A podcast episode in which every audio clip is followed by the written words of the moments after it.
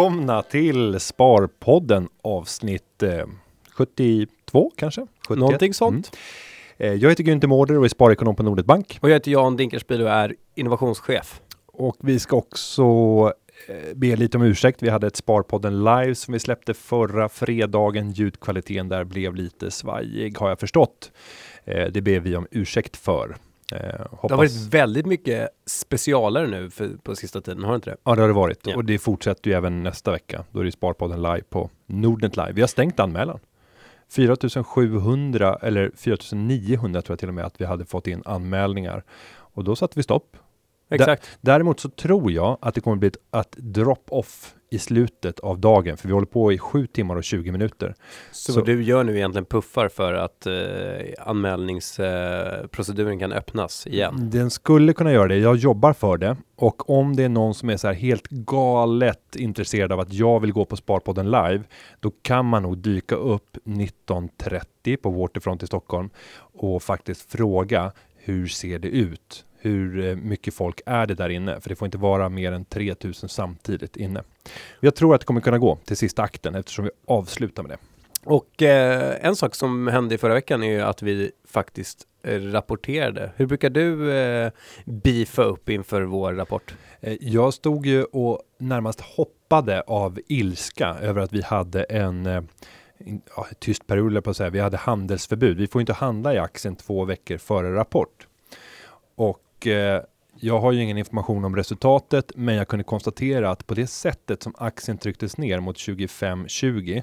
Eh, ja, då, Ja, vad var det? då väcktes mitt intresse. Jag tror att det är någon institutionell placerare som gör en ommöblering i portföljen och då blir det ett stort tryck i, i, på säljsidan. Jag vet att Ty Baxter på eh, Shareville, en av våra mest följda medlemmar på Shareville, han tror jag skrev på plattformen att, han, att det var Lannebo som kanske var inne och sålde lite i sitt innehav. Kan vara det. det är Att det var enskilda i alla fall, alltså SCB som sålde aktier. Ja, och där kan jag konstatera om, om, vi, om vi ska lämna det, då vill jag köpa. Sen har jag aktien dragit så nu handlades den på 29 kronor här i tisdags nu när vi spelar in det här ungefär. Vad gör du direkt? Alltså är du, tycker, har du mycket fokus på när rapporten släpps? Tycker du att det är kul? Ja, det kommer ju klockan åtta och det är klart man är spänd för att jag har ju mina siffror som jag ser och det är ju svenska privatsparare så jag har en hyggligt bra koll på hur flödena har varit, vilken handel som har varit, men det är väldigt sällan som den överensstämmer med den slutgiltiga bilden som kommer. För Danmark är ju det som driver, alltså danska verksamheten har ju varit outstanding. Mm. Växte den med typ 100% nästan förra året när vi tittar i förvaltad volym. Och där växer, jag vet, från 6 Det- miljarder till 18 miljarder på Ja, typ 24 månader eller. Ja, men det är helt otroligt vilken tillväxt det är i Danmark. Och det som är häftigt i Danmark, det är ju att de kunderna som där rekryteras in, eh, det är ju så här, kärnaktiekunder som håller på med aktiehandel. I Sverige, om vi tittar på, på de kunder som kommer till Nordnet eller andra nätmäklare, där är det inte samma aktiefokus, för de finns redan hos nätmäklarna idag. Mm. Utan då är det mer sådana som är bredare och vill ha fondsparande eller kanske letar efter några speciella erbjudanden eller gratisfonder eller annat. Ja. Så de kunderna är inte i ett bankperspektiv, om vi pratar aktien, lika lönsamma som en Men det är väl också för att aktiekund. i både Danmark och i Finland är väl de länderna där vi kanske har den renaste affär, eller hur? Mm. Och då tänker jag på att vi har, nu har vi visserligen pensionsprodukter i Danmark också, men de är ganska rena i så sätt att de har kommit egentligen längst på den nordiska marknaden vad det gäller fri flytträtt. Så att eh, danskar som lämnar sina arbetsgivare, de får en, den här försäkringen görs eh, fri eller självständig och sen flyttar de in den till Nordnet och handlar precis som vilka kunder som helst. Men, men, att, och det gäller, samma gäller den finska verksamheten. Det är också mer fokus på direktsparande och eh, aktie och fondhandel. Men sen sitter jag och funderar på, på för ditt vidkommande. Du, du har ju inte en obetydlig del av eh, Nordnet. Ungefär 1% av bolaget. Då kan man konstatera att på mindre än en vecka så torde du ha tjänat si sådär en 7 miljoner på en vecka på aktierna. Tänk att du alltid ska återkomma till den här Ja, frågan. men det är väl gött. Men, men eh, hur tänker du? Jag tänker som jag har redogjort för säkert tio gånger i den här podden. Att det är papperspengar, det är ett långsiktigt innehav och därför sitter man inte och, och räknar om det. Till. Det ser inget säljläge nu att göra. Men eh, det enda är att man tycker alltid, allt varenda gång man rapporterar så tycker man det är kul när, eh, när på något sätt att det finns en tendens i aktiekursen efteråt. Att Mm. det är ett kvitto på, på eh, på bra resultat. Sen är ju vårt resultat väldigt styrt av aktiviteten på marknaden. Den långa drivaren är egentligen nettosparandet. Så att nettosparandet är en siffra jag tycker, tittar mycket närmare på än, än eh, kvartalsstatistiken. Men du, anledningen till att jag vill komma till rapporten, det är för att jag, vi har en... jag har också tjänat pengar. Jag tror 20-25 000 har jag dragit in Bra på, det här. Günther, Mm, bra. på den här rörelsen. Eh, anledningen till att jag kom till rapporten det är att vi har ju en, en tradition här på Nordnet och det är att vi eh, har rapport då innan börsens öppning. Och sen så springer Håkan, vår VD och Jakob, vår CFO, in i massa eh, telefonkonferenser och analysträffar och luncher med olika institutioner och redogör för de resultat vi haft. För övrigt en möjlighet som väldigt få utnyttjar tror jag, men det här med att ringa in Mm. eh, när vd har sin telefonkonferens. Jag tror att det är, många, det är många bolag som har det. Ringa in. Nä, nästan, nästan alla erbjuder det, så det, Ja. det är tips i rapportsäsongen. ja, verkligen. Kolla på IR-sidan, Ja. skicka ett mejl. Stå var ett är numret? nummer, en kod, ring in, säg vem ni är Ja. och lyssna in och få direktrapport från vd som, som redogör för resultatet. Jättekul och alldeles för få som, som utnyttjar. Sen så brukar det ju vara en after work Mm. där vi går igenom resultatet. Eh, och sen så lite tilltugg och lite dricka, både alkohol och alkoholfritt. Mm. Och då lämnade jag efteråt och sen så ringde jag dig på väg upp till en middag eh, där jag skulle upp till eh, en, eh, ett par goda vänner. Eh, där hon eh, i veckan då bad mig att titta på det portföljförslag som hon har fått av sin eh, rådgivare. Och vet du vad det var för rådgivare? Är det en vanlig storbanksrådgivare? Det är en vanlig, en, st- vanlig eh, storbanksrådgivare. Provisionsdriven rådgivare? Nej, det, ja, det är de väl eh, en hel del av dem. Men, Ja, men, men, inte en vanlig, en vanlig bankrådgivare om man rekommenderar enskilda aktier, inte provisionsdriven Men annat än tror, courtage. utan att ha någon aning, så tror jag att det här är en, det här är en, en tjej med en, en substantiell, en lite substantiell, en förmögenhet. en förmögenhet. Lyssnar de på det här? Nej, det tror jag inte. Nej. Eh, och ehm, hon har då haft ett fokus historiskt på eh, direktavkastande tillgångar. Men nu så har de här obligationerna som man har haft historiskt, de har löpt ut och då eh, har den här banken kommit med ett nytt portföljförslag som jag synade snabbt och eh, tyckte såg helt okej ut. Det var några svenska storbolag som har fin och god direktavkastning. Hit me? Telia Sonera, Mm, Okej, Ratos, trevligt. Sandvik Mm, not so much. och ytterligare något. Nordea kanske. Mm, Okej. Sen var det preffar i olika fastighetsbolag Mm. som direktavkastar allt från, skulle jag tro, 3,5-4 till upp till 8 procent. Mm. Och sen var det lite obligationer. Allt från eh, liksom 1,5 procent avkastning till 5. Upp till 5 procent? Ja. Då är det väldigt riskfyllt. I dagens marknad. Jo, men det är väl, det är väl eh, Ja, om det är på mer yield. Mm. Hennes fråga till mig var, förutom, förutom att jag bara skulle liksom syna det snabbt och säga att det här är inte buff, eh, vad säger man, bluff eller båg. Mm. Eh, så det var en så här kort sanity check. Men sen var det framförallt fokus, och det jag vill komma till, herre Jesus Jan, vilken lång historia. Men det är de här preffarna. Mm. För de eh, har ju varit exceptionellt populära. Vi har fått in massa frågor på Sparpodden, till Sparpodden. Vad händer med dem sen, tänkte jag. Nu är vi i en lågräntemiljö utan dess like. Och någon dag i framtiden så kommer de här eh, så kommer räntan att gå upp. Vad händer då med preferensaktierna? Eh, och då känner jag, ja men jag fattar ju dynamiken att om det blir, blir eh, högre avkastning på väldigt låg risk så kommer preferensaktierna att, värdet på preferensaktierna att gå ner. Men hur korrelerat är det där? Finns det uppsida fortsatt i preferensaktierna och så vidare? Så då sa jag att jag ska tala med min expert, min Mm. egen Günther Mårder. Och det gör jag nu. Ja, Vad säger du i, i den här miljön? Eh, preferensaktier har ju varit eh, halleluja. Eh, spararna söker någon typ av trygghet för de fortfarande eh, kommer ihåg finanskrisen och då köper man det här. och enormt många emissioner har det ju varit av nya preferensaktier under, under fjolåret. Vi lär nog få se ytterligare några här under, under året. Vad som är grunden för en preferensaktieägare det är att säkra kassaflödena så att man kan få sina utdelningar.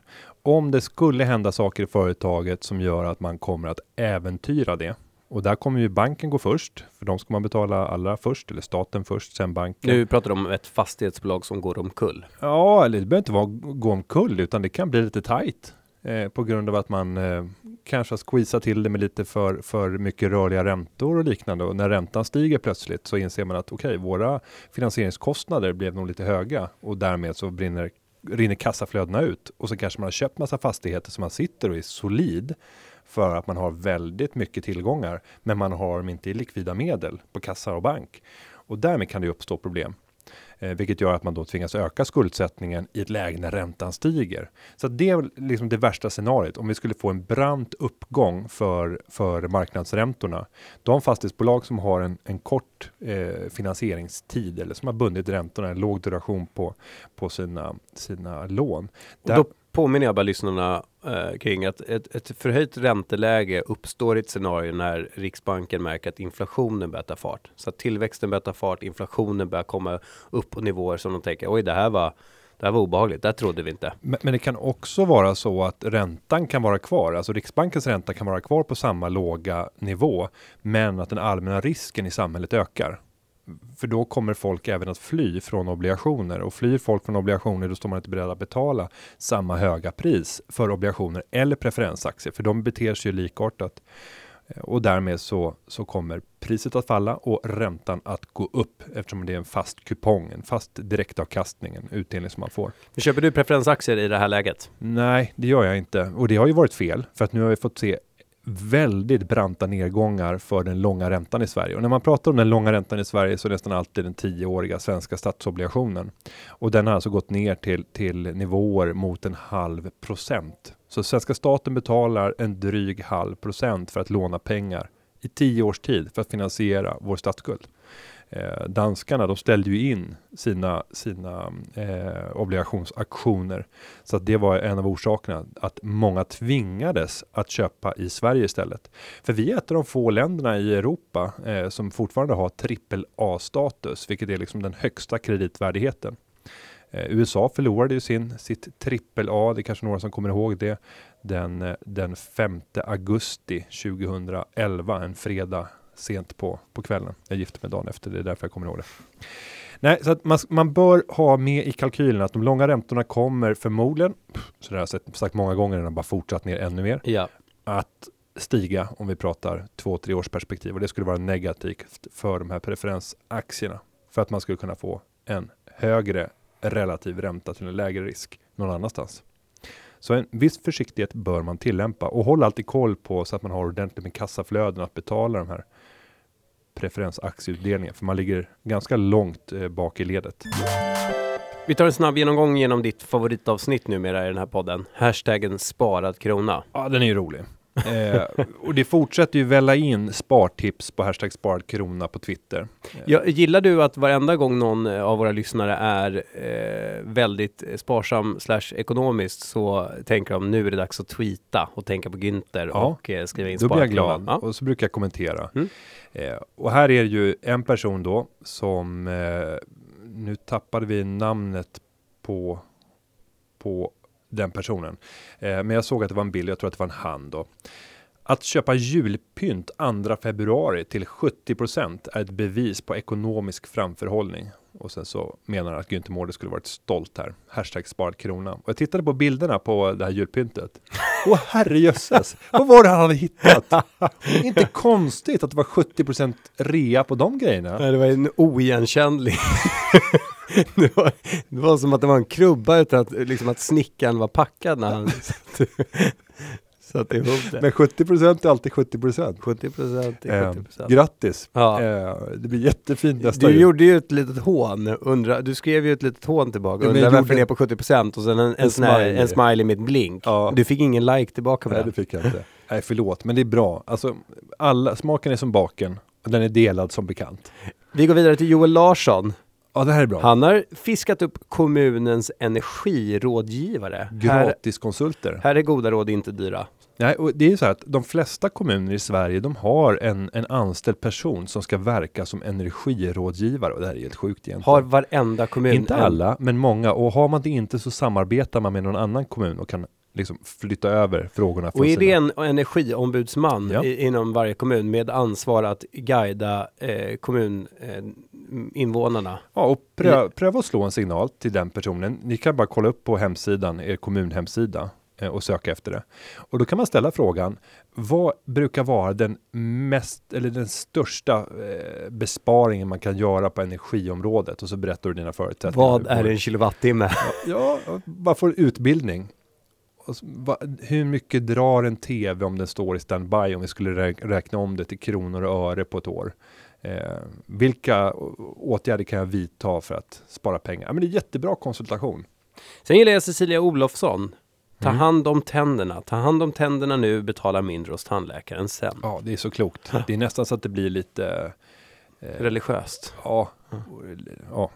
Sen har vi ju Joakim Valdén, alltså en, en av mina favoriter helt klart. Vad är tandtråd FTV? Vad, är- vad, är, vad är FTV? For, for, For, For- the win. for the win. Nej men det där FTV ser man ju jätteofta på. vad är FTV? Googla det på telefonen. Eh, det är ju det är ett begrepp som man använder. Det är Follow som the world. Ja, Tandtråd follow the world. det är någonting annat. Få- ja. Joakim Valdén då, det var han som kokade grisknorrar. Och han, eh, jag bad honom efter att han hade lagt upp sin bild på grisknorrarna att eh, ge en recension på smaken. Och han sa att det var oätligt, eller för att vara mer exakt, helt oätligt. Däremot så har han inte gett upp, för han menar då att barbe- barbecue glazed i ugn smakade ungefär som ribs. Jag menar, ungefär som Vad, ribs. vad sa jag på FTV? Follow the world. Nej men vad sa jag först? Jag kommer inte ihåg. Sa jag for the win? For the win. Ja, jag tror det. Det är det. For the win. Ja, Ja, det är otroligt. Du är ett geni. ja tack. Men grisknorr alltså. Ja. Det, det får vi pröva i sommar. Om jag bjuder över dig och familjen någon gång här i sommar så ska jag bjuda på barbecue glazed grisknorr. Det ser jag fram emot. Du, åter till eh, men får jag- sparande. Ja, ja, men får jag dra en till? Ja, kan du Jag, jag har funderat på det här över att kommunicera krypterat. Ibland så vill man ju liksom inte att, att eh, kommunicera via sms eller mms eller mail för att det är känslig information. Ja. Och då har jag kommit på en lysande kommunikationskanal där du kan få gratis kryptering. Det är så sjukt. Nej, det är bra. Logga in på din, eh, din bank och gör överföringar till den du ska kommunicera med på ett öre och skriv i meddelandefältet det du vill få fram. Det är väldigt lite du får plats med, så man får skicka över Kan man öre. skicka 0,01 Ja, ja, ja. i sin bank? ja, jag brukar alltid göra det som god julhälsning till familjemedlemmar. Alla vet att det kommer från mig. God jul! Utropstecken. Eh, Men här kan man då kommunicera helt krypterat bakom en bank-id-säkrad lösning och på så sätt känna sig trygg med att eh, inga obehöriga ser vad du skriver. Ja. Ibland så är det ju sån känslig information. Jag tycker julhälsningen är ännu mer genidrag. Ja. Eh, Alltså ett God jul på Ja, kontoutdraget. det är så mycket värde i att få den på, sin, på sitt kontoutdrag. Både en peng och en hälsning.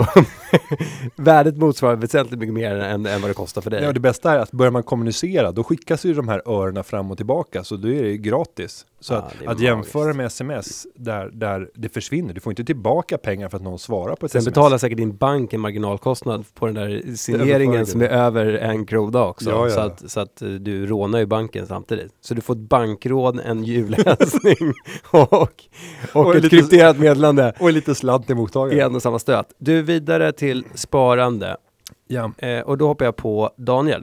Mm. Daniel, jag vet inte varför vill jag säga Daniel? Daniel.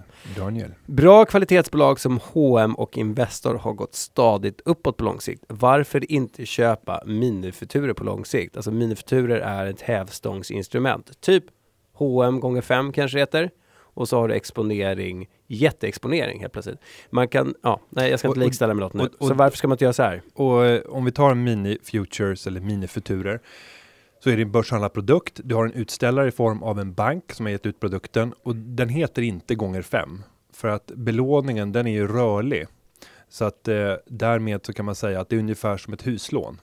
Eh, ett huslån, det är ju lånet är vad det är. Sen kan huset stiga eller falla i värde. Oftast har den stigit och då har ju belåningsgraden minskat i takt med att huset har blivit mer och mer värdefullt. Och samma sak är det med en mini future.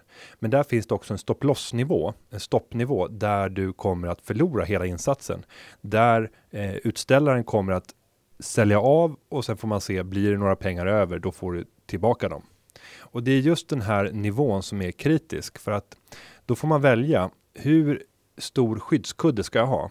Eh, ju högre belåning du har, om du har en mini future med 10 gånger hävstång så kommer den här utstoppningsnivån att vara väldigt, väldigt nära nuvarande kurs eftersom belåningen är 10 gånger eget kapital vid det tillfället. Sen heter den inte gånger 10 eftersom den kommer förändras varje dag. Eh, om det däremot bara är motsvarande tre gånger hävstång för tillfället, då kommer det vara en väldigt stor skydds skyddsbarriär ner mot, mot stoppnivån. Nu ska jag lägga in liksom en, en genant dragning som jag hoppas att en del sparare kan relatera till varför man ska vara väldigt försiktig när man håller på och handlar den här typen av produkter. Och det är ju helt enkelt att det finns ju en som har daglig avräkning och så finns det en annan som inte har det. Alltså olika produkter som heter mer eller mindre samma sak har olika dynamik. Det är en som har daglig hävstång gånger fem som heter Mm. gånger fem eller någonting annat. Och sen så finns det någon som vid eh, emitteringstillfället hade, av, eh, hette, alltså hade en hävstång eh, på, på, en, på, en, på, ett visst, på en viss siffra. Och det här är ju då om det är Bull och Bear-certifikat eller om det är en minifutur. Mm. Mm. Och jag glömmer alltid bort vilken som är vilken, vilket gör att jag alltid måste fråga någon innan jag köper. Och kort och gott kan man säga att om du vill ha långsiktig exponering med belåning så är det bättre att se till att du får bra belåningsavtal. För då vet du exakt hur mycket du har i skuld och exakt hur mycket du har i tillgång. Och då är allting transparent och bra. Det andra är mer att karaktärisera som eh, kortsiktsprodukter. Och, och problem, problemet med, För det är inte Ja. du och famlar. Kommer du ihåg vilken som vilken? eh, ja, Ja, vilken är vilken då? alltså om, om, om du ska äga det långsiktigt, det Ja. bästa att äga långsiktigt är förmodligen en mini future. Eh, för där kommer inte hävstången att skalas upp, utan i takt med att aktien stiger så försvinner mer och mer av skuldsättningen eftersom du får mer och mer eget kapital. Eller om det går ner så ökar skuldsättningen.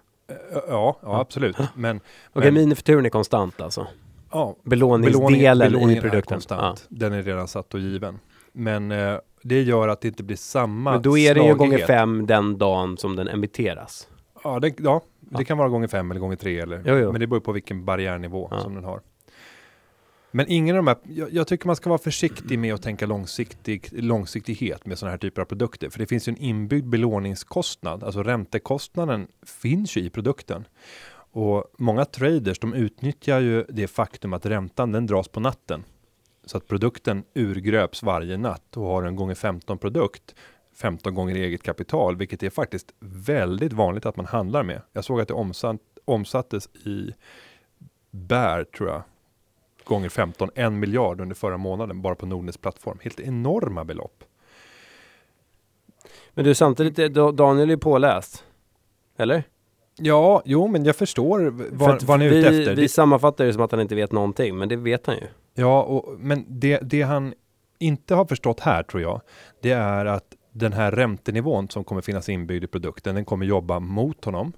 Så att i ett sånt här eh, ränteläge som vi har i dagsläget så blir de påslagen som utställarna har relativt sett höga. De kommer faktiskt vara mindre när vi har högre ränta och då har vi högre ränta då kan vi förvänta oss högre avkastning på aktiemarknaden också. Riskfri ränta plus en riskpremie om vi pratar akademiska termer. Du, alltså vi är så röriga i den här sektionen så att det är nästan, vi har två alternativ. Det ena är att vi återkommer till det nästa vecka och förtydligar eller så klipper vi bort det här fundamentalt. Nej, men jag tror att vi, vi, vi avslutar den här frågan genom att säga att köp inte hävstångsprodukter för långsiktiga investeringar. Utan vill du ha en extra hävstång, då är det bättre att du använder dig av en värdepappersbelåning. Räntevillkoren där kan vara sämre än vad du har på ditt bolån. Så därmed kan det vara bättre att ta ett utökat bolån och använda pengarna. Och då kan många tycka så här, vad säger sparekonomen? exakt. Men utifrån men, men det spelar transparens faktiskt och... ingen roll eh, var du tar lånet. Alltså om du ändå hade tänkt att köpa hävstångsprodukten, Ja. då är det faktiskt bättre att belåna huset. Jag rekommenderar inget Så av ta det. ut CSN-lån och belåna dig och köp aktier. det, det är egentligen vad sparekonomen säger. Ja, det är ungefär vad jag säger. Men, men eh, långsiktigt så är det inte bra. Och ofta så blir man alltså, utspärrad i sådana här produkter. Det är min erfarenhet. På grund av att aktiemarknaden kortsiktigt rör sig rätt kraftigt. Nu har vi haft en väldigt låg volatilitet, svängningar på börsen de senaste två åren. Men normalt sett så är det inte ovanligt att vi mitt under året får en sättning på 15-20 procent och sen kan det repa sig. Och i de delarna, när vi får en sån sättning, då kan sån här produkt som är i ett bolag som Investor eller H&M spärras ut och sen så är du inte med på uppgången. Ja. Så att eh, nej, nej, passa dig. Vi hoppar vidare till Daniel T. Mm. Eh, han undrar, eller vad tror ni, frågar han, eh, att späcka i norska oljebolag med rationalen att eh, om man då köper norska oljebolag så får du ett, en exponering mot bolaget, två, en exponering mot råvaran olja som ju har gått ner från 100 till 50 dollar ungefär. Tre, en exponering mot den norska kronan som är historiskt svag mot den svenska kronan. Så att Mm. om kronan, noken förstärks så är det bra, om oljan förstärks så är det bra och om eh, det här norska typet Statoil förstärks så är det bra. Göra så? Ja, till att börja med så är det ju oljepriset vi måste ta hänsyn till. Jag har ingen aning om vad som kommer- hända i, i den liksom, storpolitiska fight som just nu pågår. Jag kan omöjligtvis analysera den tillgången. Ska vi titta med hjälp av teknisk analys på oljepriset nu så ser det ut som att det har bottnat. För nu har vi haft en månad ungefär lite drygt med eh, sidledesrörelse och därefter har den faktiskt börjat stiga rätt Ja, ordentligt. ja. Så att det här är typiskt någonting som en teknisk analytiker säger, nu har den bottnat och Ja. nu är den en positiv trend och om den går ner och bryter 48 nivån så är den helt plötsligt i en negativ trend. Ja, då ska man sälja igen. Ja, så, att, så att det säger absolut ingenting. Kan Nej, du summera det så? Och, och jag menar, det, det, det var ingen som kunde förutspå den här kraftiga prisnedgången Håller inte, som du vi haft. förlåt, håller inte du med om det jag skrev? Såg du vad jag skrev på Shareville idag? Nej. Att det här läget, alltså du och jag som har investerat under en längre tidsperiod, är inte det här det här läget som man är väldigt skeptisk inför? Alltså en kraftigt prisfall, en stabiliserande tid, Mm. nu har det varit stabilt under en tvåveckorsperiod eller någonting. Och sen så blir alla lättnade och så blir de lite glada och så går det upp, upp, upp och då känner alla så här, nu ska jag ge mig in i den Ja, här man får inte produkten. missa rallyt. Man får inte missa rallyt. senaste halvåret och, Och de bara tänka, hämtar hem Ja, hälften av nu den vill jag uppgången. med när det går från 50 till 70 eller vad det nu eh, ska vara. Och Och, så- sen så går det ner, pang, säger Ja, det. Och så och- kan det gå ner till 35. Och så tittar man på oljebolag som har högre beta. Eh, om vi tar Alliance Oil, eller eh, Africa Oil och vi tar Enquest. De aktierna är omåttligt populära nu. För att de kommer röra sig Ja, det är mer bara än vad, vad Shelton och Chamaran, de är ett Ja. gäng. Förlåt, jag avbröt dig. Ja. Nej, men, men i grunden, eh, så där, jag ska inte spekulera i olja till att börja med. För att jag har ingen aning om priset framöver. Om du har det, så absolut. Oljebolag, om du då menar oljeservicebolag, för de finns det gott om i Norge. Eh, eller om du menar oljebolag. Statoil, ja, men om, för att Statoil är inte, är inte sådär jättebra att äga om man vill ha lite hävstång i det här och det verkar som att Daniel T är ute efter en, en rejäl resa. Utan då är det snarare oljeservicebolagen eh, som man ska titta på och de har ju sjunkit som stenar. Sen ska man ju veta att det här låga oljepriset som vi nu har, det kommer ju leda till att de som servar oljeindustrin med utrustning, ja de kommer ju gå en jag ska inte säga sotdöd till mötes, för så är det inte, men, men det är klart att det kommer se riktigt illa ut nästa och nästkommande år. En, eh, Vilket borde vara diskonterat priserna i, i de aktierna, men likväl. ja. Men det kommer se jättebra ut när vi tittar på helårsrapporterna nu. Skulle du köpa eh, Statoil Sidril eller skulle du köpa Nordnet Superfonden Norge, vår alldeles egna eh, Nej. kostnadsfria indexfond? Hell, hellre Superfonden Norge, då får du ju OBX 25 eller 20. Jag vet inte. Nej, men du får de 20 eller 25 eh, aktierna som ingår där och det, det tycker jag är en bättre sammanställ, eh, sammansättning för då får du rätt mycket olja, eh, men du får också lite annat i form av, av eh, industri som vi saknar i, i, i Sverige. Så att det, tycker jag är bättre, en bättre investering än att späcka i det här. Men å, å andra sidan, hög risk kan bli väldigt bra pengar. Norska kronan mot svenska kronan, den rör sig inte mer än liksom 25-30 procent i sitt liksom mest extrema fall. Det är Från inte en lite. absolut, nej men från en absolut topp till en absolut botten Mm. så, så pratar vi rörelse på 25-30 procent. Och nu är det typ 1 till 1 va? Jo men tar du dollarn, Alltså ett, det är typ 1 på 1. ja ungefär. Ja. Men tar du dollarn så är det helt andra rörelser. För det kommer du ihåg i finanskrisen. När jag var och pluggade i USA, då pröjsade jag under 6 kronor några dagar. Och, och sen så i finanskrisen så steg den brant upp mot, mot 10 kronor. Och går vi tillbaka till 2001 där jag var i USA också, då betalade vi nästan 11 kronor, 10,50 för, för dollarn.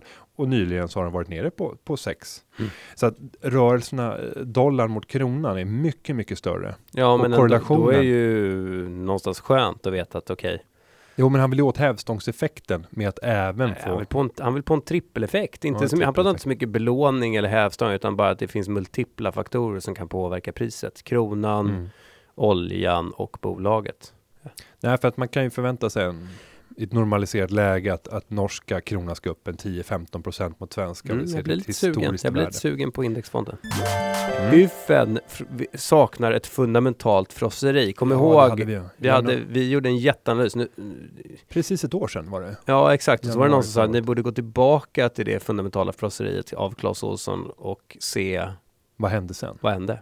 Det skulle vi kunna göra, men vi har valt att göra en annan sak. Ja, för det är klart vi ska göra ett fundamentalt frosseri igen och det, det här kanske släpps som ett specialavsnitt för att eh, vanliga lyssnare tycker att det blir för eh, djupt gå, djuplodande. Eh, men vi kommer att avslöja vilket bolag det blir. Det kan vi göra redan nu. På vilka urvalskriterier. Det kommer att bli börsens bästa kvalitetsbolag som vi gör ett fundamentalt frosseri i.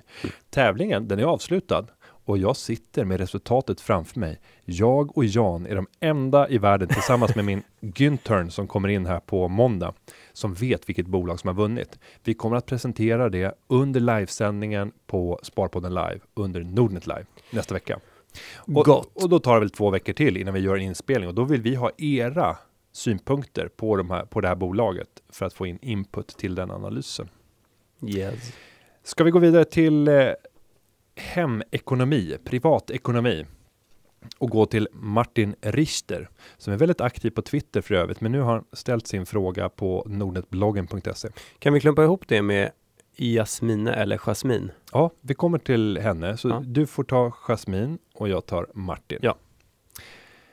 Jag är snart färdig civilingenjör inom IT och har ett stort intresse för sparande. Jag är sedan länge ekonomisk och har ett sparkapital på 450 000 kronor. Just nu en tredjedel exponerat mot aktiemarknaden och resten ligger i lågriskfonder och på bankkonto. Det var väldigt defensivt. Min sambo har inget intresse av sparande, snarare negativt. Uh. Eh, har inget startkapital och enligt henne handlar privatekonomin om att se till att man har lika mycket ut som in varje månad. Kanske ha en liten buffert om möjligt. Efter min examen blir det förmodligen flytt till en större stad där vi, ägna, där vi gärna vill köpa lägenhet. Lägenhetsköp inom 1 till 2 år med andra ord. Med stor sannolikhet kommer jag att ha en högre lön än henne. Det var offensivt, ja. Löpande kostnader, mat, hyra och sånt där hade vi tänkt dela på ett relativt sätt baserat, eh, ett relativt sätt baserat på inkomst. Idag delar vi alltså 50-50. Vad ska man tänka på? Vi är gifta, men om de gifter sig så tänkte de ha äktenskapsförord. Hur blir det om jag har pengar till insats men ej hon? Och så fortsätter det. Martin har skrivit en lång fråga här. Eh, Försök hålla frågorna så korta som möjligt. Ja, men det, han får väl brudtexten tycker jag. Ja, Ja. hoppas ni kan resonera lite om situationen, men framförallt fortsätta med en grymt bra podd. Eh, PS, Sparpodden live i Lund, Malmö hade nog kunnat dra fulla hus. Ja, bonusuppgifter också, vi kan lägga till det. En av mina julklappar till henne var ett månadssparande i global indexfond. Jag hoppas hon ska ta över när mina överföringar upphör. Jag har svårt att övertala henne till att öppna konto på Nordnet då hon ser fördelen med att samla allting hos sin storbank. Ja. Ja, hur ska vi tänka nu då? Den, den första och centrala frågan i det här, det är flytten. Hon kommer inte ha en spänn förmodligen, eller kanske några tiotusentals kronor att lägga in i en, i en lägenhet som insats. Vad hade du krävt i en sån här situation? Vid lägenhetsköpet? Eh, du, du. Jag sitter och funderar på om vi ska slänga in Jasmin och vi ska klustra ihop deras case. Har- Är de inte väldigt snarlika? Jo, det kan vi göra. Kan vi göra så? Varsågod, Jasmina. Jasmin. Jasmin. Hej! Jag är i nästan samma situation som Martin och skulle därför uppskatta svar på hans fråga. Jag har flyttat in i en pojk in i en pojkväns.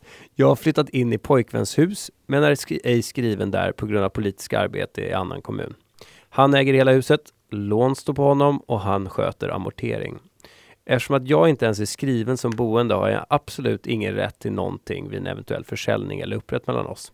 Jag står för det mesta som förbrukas, som mat, städprodukter och liknande. Han för allting som har med huset att göra, el och vattnet till exempel. Han får ut cirka 40 000 i månaden och jag 19 000 kronor. Han anser att han sparar i och med att han har ett hus. Jag tycker däremot att vi ska lägga undan från våra löner, speciellt till resor eller liknande. Jag sparar cirka 50% av min lön varje månad inför att studera i tre år. Han sparar däremot ingenting och anser att pengar som kommer in ska spenderas. Jag tycker att vi båda i alla fall ska lägga 10% till att göra saker tillsammans. Hur motiverar jag honom att också börja spara? Vi, vi, alltså den enkla, enkla det där är ju, ja, Jasmine och Martin kanske ska connecta. Det verkar som att de har Ja. samma. Alltså, det vore ju en väldigt enkel ibland lösning. så, så ligger det, det möjliga i det omöjliga. Eh, så det är väl ett, ett första tips. det är ett första Sök tips. kontakt med varandra på Nordnet-bloggen. Ni kommer kunna, och sen kan ni föra ett samtal. Jag tror att de hade kunnat passa alldeles utmärkt. Å andra sidan så imponerades jag lite grann av eh, den lön som eh, Jasmins pojkvän har. Alltså få ut 40 000, då innebär det ju att han det, tjänar 65 65 000. Det är ju en bra lön. Absolut. Eh, Men det, anledningen till att de här är oerhört relevanta för att de Ja. angriper samma ämne och egentligen så är det väl synen på pengar och synen på sparande. Lite olika situation. Alltså, eh, Jasmine beskriver sig själv i ett ekonomiskt underläge lite grann. mm. Eh, hon bor i hans hus. Eh, han kommer tjäna väsentligt mycket mer. Hon sparar för att kunna börja plugga och så vidare. Tittar vi på Martin så eh, har ju han bättre förutsättningar än vad hans eh, Ja, där är ju han som är ekonomiskt överlägsen. Han har mer sparande, han kommer ha högre lön. exakt. Så han dominerar ju där. Men, men, men Det är jobb- grundprincipen det är, väl... Alltså Jasmine har ju en jobbigare situation än vad Martin har. Skulle du inte säga det? Ja, För att vara i underläge och du ser att den andra har pengar men beter sig på ett sätt så att allting Nej, jag skulle inte säga så. Nej. För att, för att jag skulle också säga att här är ju, eh, Jasmine är ju den ekonomiskt svaga. Ändå så tar hon väsentligt mycket mer ansvar. Ja, det är jobbigare. Hon har en jobbigare hon har det situation. jobbigare. Ja. Jo, Martin också, men det är klart att han känner ju frustration över att, att han tänker långsiktigt och det här med boende, större stad och att han ska behöva ta ansvar för eh, framtida investeringar parallellt med att hans flickvän då eh, drar in och Men, men, spenderar. men om vi tar Martin till att börja med då. Ja. Där tycker jag att eh, man helt enkelt kan ta en diskussion och säga att vi kommer behöva en kontantinsats. Det kanske är eh, 300 000 kronor som behövs för den. Det är inte orimligt. Och, och då behövs det 150 000 var. Eh, då tycker jag att man kan titta på att eh, vad, vad skulle det innebära om du tar ett blankolån på 150 000 för att stå för den insatsen så att vi delar lika för vi ska också dela på frukterna eh, om det blir en uppgång i, i eh, en värdestegring i Mm. den här lägenheten. Eh, och man vet inte vad som händer i framtiden. Nu är kan, det låter som att han är väldigt tidigt i tidig ålder, Mm. ganska ung, så att det är kanske inte helt säkert att det kommer att, att vara de som gifter sig. Varför pratar vi så här? Då sitter de och lyssnar tillsammans där Ja, och kramar varandra. jag så säger inte jag att de ska gifta sig. Är, han har ju gett både för och efternamn. Undrar om han heter Martin Richter? Jo, det gör han. Ja. Han är jätteaktiv på Twitter, det är jag glad över. Okej. Mm. Nej, men, men det jag tycker, det är att då säger man att då får du ta det här blankolånet när vi ska köpa den här lägenheten. Det kommer kosta dig, vad då? 5% 6% Ja. 150 000 för någon som inte kan visa att man... Nej, det kommer nog kosta mer tror jag. Ja, men det blir en ohyggligt hög ränta. Men hur ser du på det här då? Om, om, tycker du, om, om vi nu säger att eh, Martin har bättre ekonomiska förutsättningar, han har ett sparkapital. Om hans flickvän ändrar sitt beteende och börjar visa att hon kan ta ansvar, tycker du att det är tvunget att de ska gå in med eh, en, en likartad kontantinsats? Ja, om man ska dela lika på en eventuell värdestegring vid en försäljning, absolut. Annars så kan man tänka sig så här att Martin står för hela insatsen och sen så betraktar, man, betraktar han sin flickvän som en så att säga, inneboende och tar ut en, en avgift för det och diskuterar fram vad är en Men rimlig menar nivå? du här inom ramen för äktenskap också, att när de väl gifter sig ska han ta hyra från sin hustru? Nej, det blir ju konstigt och det är därför jag tycker att det borde vara så att eh, båda står för sin andel när man investerar i, i sin lägenhet. Jag är inte så, jag, jag tänker eh, jag tänker inte göra som sparekonom och försöka lösa det här genom ekonomisk rational, utan jag tror att det handlar om långa, intensiva, ärliga diskussioner. För att någonstans så handlar ju både Martins önskan och Jasmin önskan om att spara idag till förmån för att kunna göra saker imorgon. Ja, ja. Ja. Eh, Martin fokuserar på det mest på, på de praktiska dimensionerna, eh, huset och allt sånt där. Och eh, Jasmine skulle tycka att det var kul om hennes kille någon gång vill undan, lägga undan lite pengar Till- så att de skulle kunna planera resa, en resa tillsammans. ja. Exakt. Så det handlar inte om att, att våga prata om detta känsliga ämne och ju förr desto bättre. Jo, och en sak man skulle kunna göra där, det är ju att bjuda in sin partner till en konferens. Alltså att dra iväg och säga att nu ska vi unna oss en herrgårdsvistelse. Man går in på typ eh, Groupon eller något motsvarande och köper någon sån där billig deal som man kan komma över med 70% rabatt. Eh, så att det inte svider så mycket. Och sen så har man en helhelgskonferens där man diskuterar vad vill vi med vårt långsiktiga mål? Inte som ett krismöte utan som ett möjlighetsmöte. Ungefär som man träffas på företaget och har kickoff när man sätter igång. Okej, vad är det vi jobbar mot? Vad är vårt långsiktiga mål? Hur ska vi bryta ner det i kortsiktiga mål? Var vill vi befinna oss om fem år? Rent yrkesmässigt, rent materiellt, rent känslomässigt, familj och börja rita upp en tidslinje för vad är det vi vill åstadkomma tillsammans. Vi är ett lag. Mm. Vi har gått in i det här och nu ska vi göra det bästa av det. Att inte prata om de här långsiktiga målen gör ju att man kommer att suboptimera något otroligt Ja, och begå mängder av misstag. Och för någon så kanske karriären är jätteviktig och för den andra så är, är det här med familj viktigare. Ja, men då ska man våga ta den diskussionen innan och säga hur kan jag hjälpa dig för att få nå dina drömmar och hur kan jag hjälpa den andra för att nå den personens drömmar och hur kan vi skapa en stark enhet tillsammans? Jag bara vevar med mina händer som en, som en, som en stor familjefar. en örn. står och- Ja, ja, ja. Nej, men du blev ju helt plötsligt human.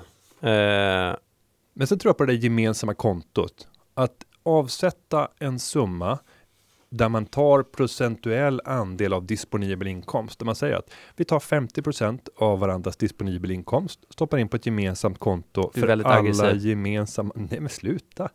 Alla gemensamma utgifter Jaha. som vi har. Okej, jag trodde du menade för sparande. Nej, nej, nej.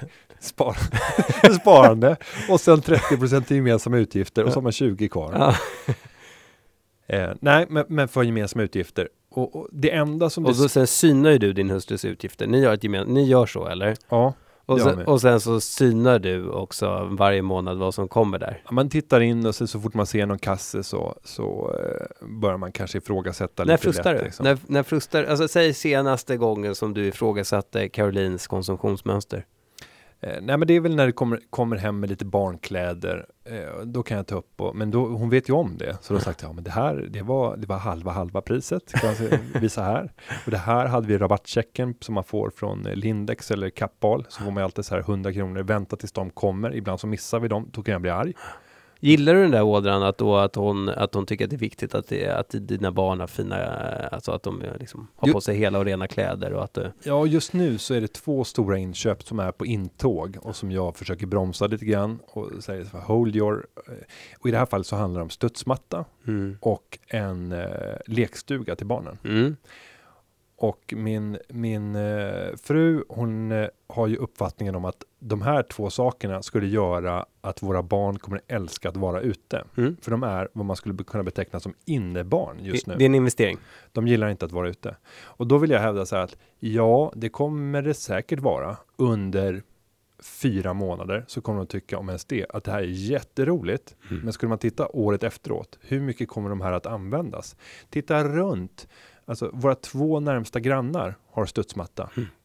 Är deras barn ute och hoppar? Nej, det är de inte. Och vi har till och med blivit inbjudna att få hoppa på de studsmattorna eh, om vi vill. Ja. Eh, och det kanske våra barn vill, lite då och då. Och sen kan väl vi stå för någonting annat som grannens barn kan få leka med. Så att man försöker, det är inte meningen att alla ska sitta med en egen studsmatta. Nej, när, man bro- när man landar på Bromma flygplats, det är ju helt ett sjukt- ja. Man ser ju Kolla i hoppman. Bromma. Ja, är verkligen. helt Landa på Bromma ser ni en hoppmatta i varenda trädgård. Samma sak med lekstuga. Alltså titta på alla lekstugor som finns runt om i svenska villaträdgårdar. Hur många liksom, nyttjandetimmar har de där stugorna under sin livslängd? Hur planerar ni då de här inköpen? För det är ju lika delikat. Ja, jag vill ju gärna titta på begagnat för att minimera den ekonomiska skadan som jag vet att vårt hushålls ekonomi kommer att lida. Alltså där det inte kommer att motsvaras av motsvarande Vad kostar en ny matta? nytta. Eh, alltså det är 2000 om man köper en, en enklare variant. Om man ska köpa liksom en riktig proffsvariant, då är vi uppe på, på 6, 10, 12 tusen Mm. för riktigt fina Och står. Love jämfotad där hemma och hoppar jävla matta, pappa jävla matta? Nej, det gör han inte. Och vi Nej. har studsmatta på, eh, på landet. Där hoppar de ju. Mm. Eh, och det är en sån där gemensam studsmatta för, för alla som Mm. bor där. Mm. Eh, och då tycker jag att kan inte det få vara när man kommer till landet? Ja, men där finns studsmattan, då blir det roligt istället för att, ja, man förstår. Ah, varför jag in på det här? Men det, det är de två stora ekonomiska frågorna som är... Ja men det är ju väsentliga ekonomiska frågor, det kan jag hålla med om. Men jag kan tänka mig också att om du, om du i matkassen hittar liksom en, en Nescafé. När du tänker, varför köper du inte bara White Label älskling? Nej, men Nescafé Alltså Lyx, det är. Barilla-pasta. Äter du Barilla eller äter Nej. du eh, ICA-pasta? Nej, och nu ska jag faktiskt... Eh, Eller Konsumpasta? Ja, det här gjorde mig lite, lite förargad. Eh, vi, jag ska inte säga vi, utan min fru har beställt hem en eh, sån här matkasse för hemleverans. Jag tänker Mm. inte göra smygreklam för det. Inte utan betalning i alla fall. nej, utan eh, för alla matkassar, om ni vill att jag ska säga ett namn, Mm. kontakta mig på mobilen. Jag är till salu. Jag alltid, alltid ett svar. Allt jag säger kan vara köpt. Nej, men den här matkassen, jag, jag kan bli lite sur. Hon tycker att det är roligt att det är korv från någon gotländsk gård och så står det och sen är det några ekologiska morötter och så betalar man 899 eller 799 kronor för en kassjävel med mat. Och så börjar jag titta på de här produkterna och bara vänta nu. När jag köper de här på Lidl så kostar det 300 kronor. Uh, så bara, det är recepten och det är så trevligt och det blir varierat. Hur ofta gör ni det här? Det här låter ju som ren lyxkonsumtion. Det här Ja, är helt vecka. out of character. Varannan vecka kommer och nu har det bara på. En kväll varannan vecka. Ja, då kommer det hem en kasse Ja. med fyra måltider. Ah, Och sen så eh, det här har bara pågått ska jag säga i tre kassar hittills. Mm. Och mitt mål är att få stopp på det här och att själv få vara den matpojken som kommer och levererar den här Ja. kassen. ja. Tillsammans med en kokbok. För så här, vill man ha variation, vad säger du om en kokbok? Annas kokbok, 300 sidor. Och så ringer man in recept som man tycker är trevliga, skickar iväg sin man för att handla. Men är det marginalkostnad på ytterligare typ 400 spänn per vecka då eller? Jag tror att det är 400 över kostnad. Gånger 26 veckor för det är 52. Ja. Ja. Så där, och vi åker, du, du får inte mjölken och smöret och det du behöver till frukost. Så du måste ändå gå och, och handla. 10 400. 10 400. 10 400. Och så tar vi en multipel på 29 fram till vår pension. Med 7, om vi har 7% avkastning så är det ungefär multipel 29 Ja, fram och till ni kommer pension. ju fortsätta göra det här varenda år framåt Ja, och förmodligen eskalera upp till en gång i veckan. Så i grunden så tror jag att det här kostar ungefär 10 miljoner att få den där kassen hem. Är det värt 10 miljoner? Tänk på det Caroline. När du sitter där hemma och smaskar på din gorgonzolasås. Den korven från gotländska eh, Ro, Roma, Romagård. Vi började med Martin och Jasmin Mm. och vi landade i att ni måste ta de här samtalen. Ja, ta konferensen, tänk eh, del av, av disponibel inkomst. Och som alltid så vill vi för att säkerställa att ni inte bara ställer in frågor och sen aldrig verkställer på de frågorna eh, få Återkoppla. återkoppla. Återkoppla. Antingen just när det är så specifikt via mail alternativt eh, eh, på nordnetbloggen.se. Mm. Får, jag ta en, får jag ta en till här? På lite eh, samma Ja, lite snabbare tema. tempo tror jag. Ja, Silla. Eh, Hej Günther och Jan, tack för en toppen podd. Och det roliga här, det är att, eh, ja, jag läser. Eh, för en toppenpodd som fått mitt sparintresse från gå från nära noll till nära nörd på rekordtid. Ni har nyligen även fått en ny lyssnare i min kära mamma som är 65 plus som efter att inledningsvis inte riktigt fattat jargongen mellan er nu är lika trogen som jag. Alltså vi hälsar ju till Sillas mamma. Hej, Hej, mamma. Sillas mamma. Hej Sillas mamma. Fantastiskt att ha dig med här. Frågan, hon bor tillsammans med sin sambo i en, i en eh, hyresrätt och nu undrar hon om det är dumt att vara utanför bostadsmarknaden. Eh, Hon skulle kunna köpa en etta och hyra ut för att öka sina inkomster. Ska hon göra det här? Alltså, ska hon ge sig in och börja spekulera i en bostad för att sen hyra ut? Mm. Och det är, alltså det är ju en investering som vilken annan som helst, eller hur? Mm. Och i det här läget när man köper en lägenhet för att hyra ut, till att börja med så måste man ju säkerställa att det kommer att vara möjligt för föreningen, att de kommer godkänna det. Mm. Sen så måste du också räkna med att du kommer att ha vakansperioder. det är omöjligt att ha 100% beläggning om du inte har någon som står på kö och säger att jag flyttar in från första dagen och jag skriver ett femårigt eller tioårigt kontrakt med dig. Eh, men det är ändå en risk och det kan krävas arbete eftersom du är hyresvärd så kommer du behöva stå eh, för reparationer och lagningar och annat som behövs om det går sönder, för det kommer inte din hyresgäst att vilja. Så att det, är, det är ett engagemang som krävs för en sån här typ av investering. Vi pratade om skog här för något avsnitt, avsnitt sedan. Det kräver också ett engagemang eller att man lejer ut det till någon. Mm. Och det är klart att det är inte någon ekonomi att leja ut fastighetsskötseln på en etta till de personer betala en, en jouravgift för att de ska kunna sköta det. Mm, nej. nej, vad säger du? Jag har inte, jag har inte Nej, jag gillar att Silla har eh, gått från konsumtionsnörd till sparnörd. Ja, men jag, jag, vet inte, jag, jag fastnade ju, eh, jag, jag började fastna i olika produktalternativ här och att man borde kunna göra mezzaninlån eh, på, på fastighetsmarknaden och allt sånt där. Det är ju här det hade varit häftigt med den produkten som jag pratade om tidigare. Att kunna köpa en Bull Stockholms bostadsrätt ja. gånger fem. Jag vet, men det är också någonting här att, att eh, du ska, eh, vill gå in och toppfinansiera på något sätt. Att, du, att, alltså att det finns en marknad då. Först har du banken som lånar ut till uh, rörligt tre månader till en och sex, kanske en och sju. Mm. Uh, och sen så har du då den här dyra insatsen uh, som kräver mycket kapital. Det är framförallt det. Där i den, alltså säg att en lägenhet, du ska köpa en lägenhet för tre miljoner, du vill gå in med 20 procent, ja det är 600 000 kronor, men du har inte 600 000 kronor. Nej, och det blir, Hur löser du då det? Och det är en väldigt eh, låg flexibilitet när man köper en lägenhet och lägger en stor del av sina, sina besparingar i det. Plötsligt så kanske uppstår situationer i ditt liv där pengar plötsligt är väldigt mycket värda. Du ska flytta till någonting större och då räcker det inte med att ha den där ettan som säkerhet och där det ligger ett eget kapital. Eh, då är det bättre att ha pengarna i likvid tillgång, alltså aktier eller fonder som man då kan sälja av. Men jag kan förstå oron nu när marknaden gått så otroligt stark. Om vi tittar från årsskiftet fram till idag så är det den starkaste marknaden vi har haft sedan 94. Eh, och det är klart att det kommer att komma en sättning närmsta tiden. Självklart. Men jag håller som princip med på det. Sök, sök tillgångar som inte är för volatila. Om ni nu har börjat spara, spara i någonting som inte har eh, förutsättningar för att gå ner radikalt. För att då kommer er dröm att bli svårare att realisera. Du, innan vi avslutar. Mm. Eh, lite Twitterfrågor. Mm. Några snabba. Ja. Ska du ta den första? Bästa sätt att exponera mot Ryssland? Då skulle jag gå in och våra nya appar. Ja. Jag vet inte om de är lanserade, eller det vet jag precis mycket väl att, att de, de, inte är, men de kommer. kommer. Eh, Apple har lite tid att eh, gå igenom en review-process och där kan ni söka på Raja och då kommer eh, ryska ETFer upp mm. eller Rysslands fonder om ni söker på Ryssland. Eh, men alternativt så kan du ju på svenska börsen faktiskt, som jag tittade på igår, få exponering eh, mot Ryssland genom typ en East Capital Explorer eller mm. en Vostok Nafta.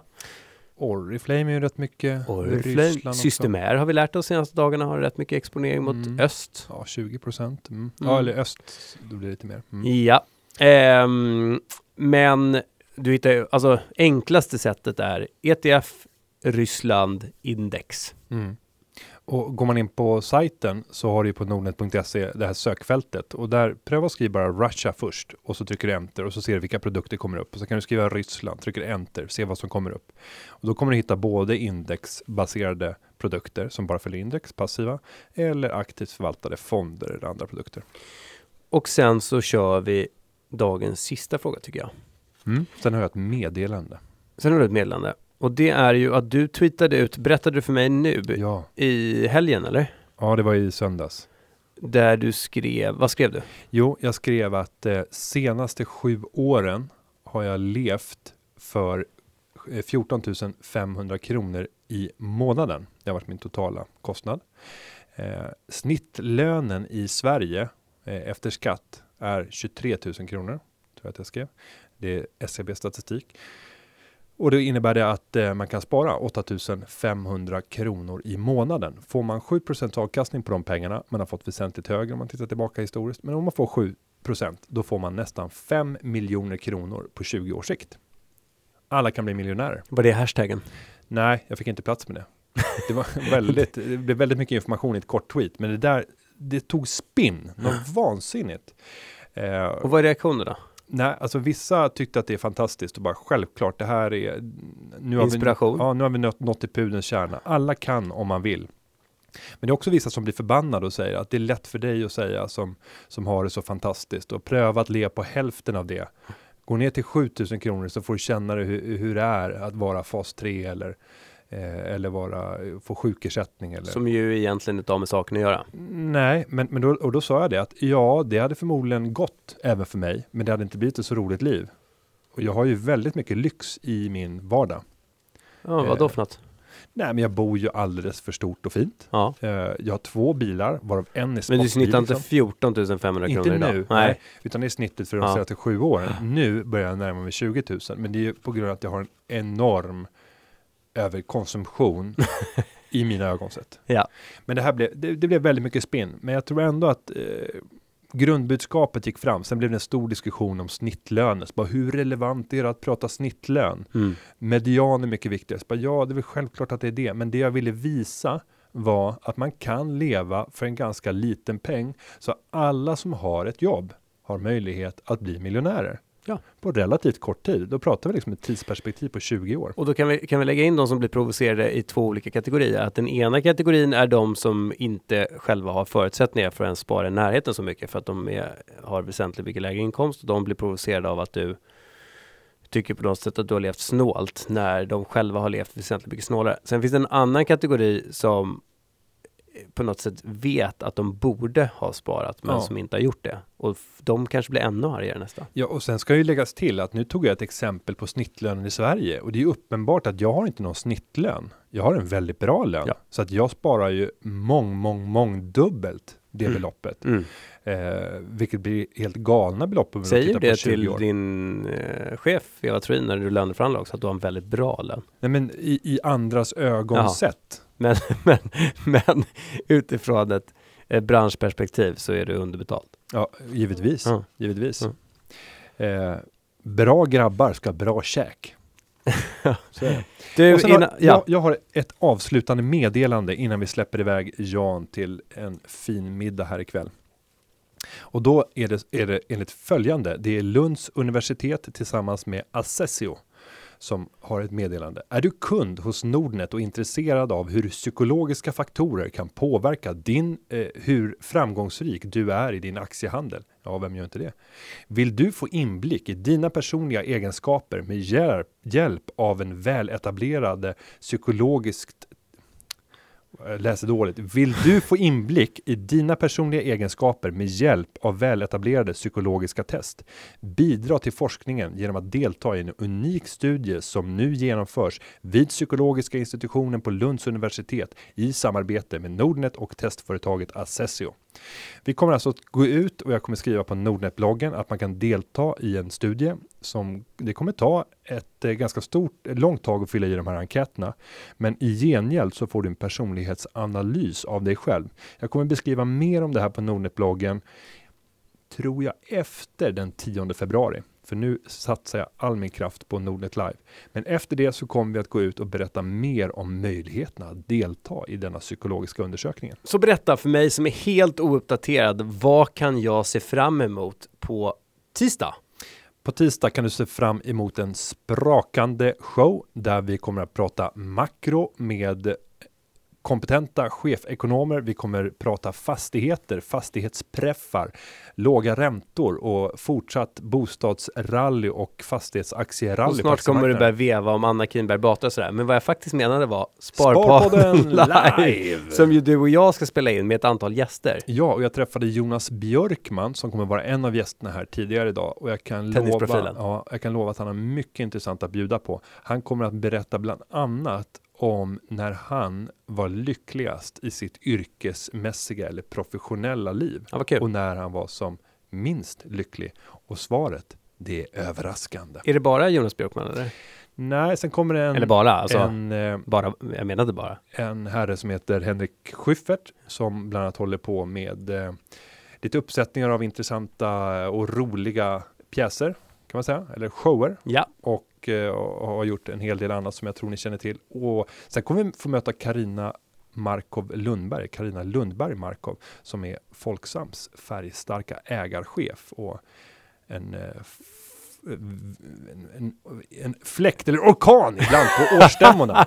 Eh, Så det är du och jag och tre gäster, och tre gäster. som ska vara parallellt då eller? Nej, vi kör dem eh, var, var för sig. Okej, och under en timme? Under en timme och eh, 10-20 minuter. Okej, Mm. ja, bra, kul. Välkomna till eh, Waterfront den 10 februari klockan 19.30 borde det finnas plats om ni inte har bokat er, annars är det fullsatt. Med det sagt, den här podcasten har spelats in och klippts av Najara Seyara. Hej då. Tack så mycket!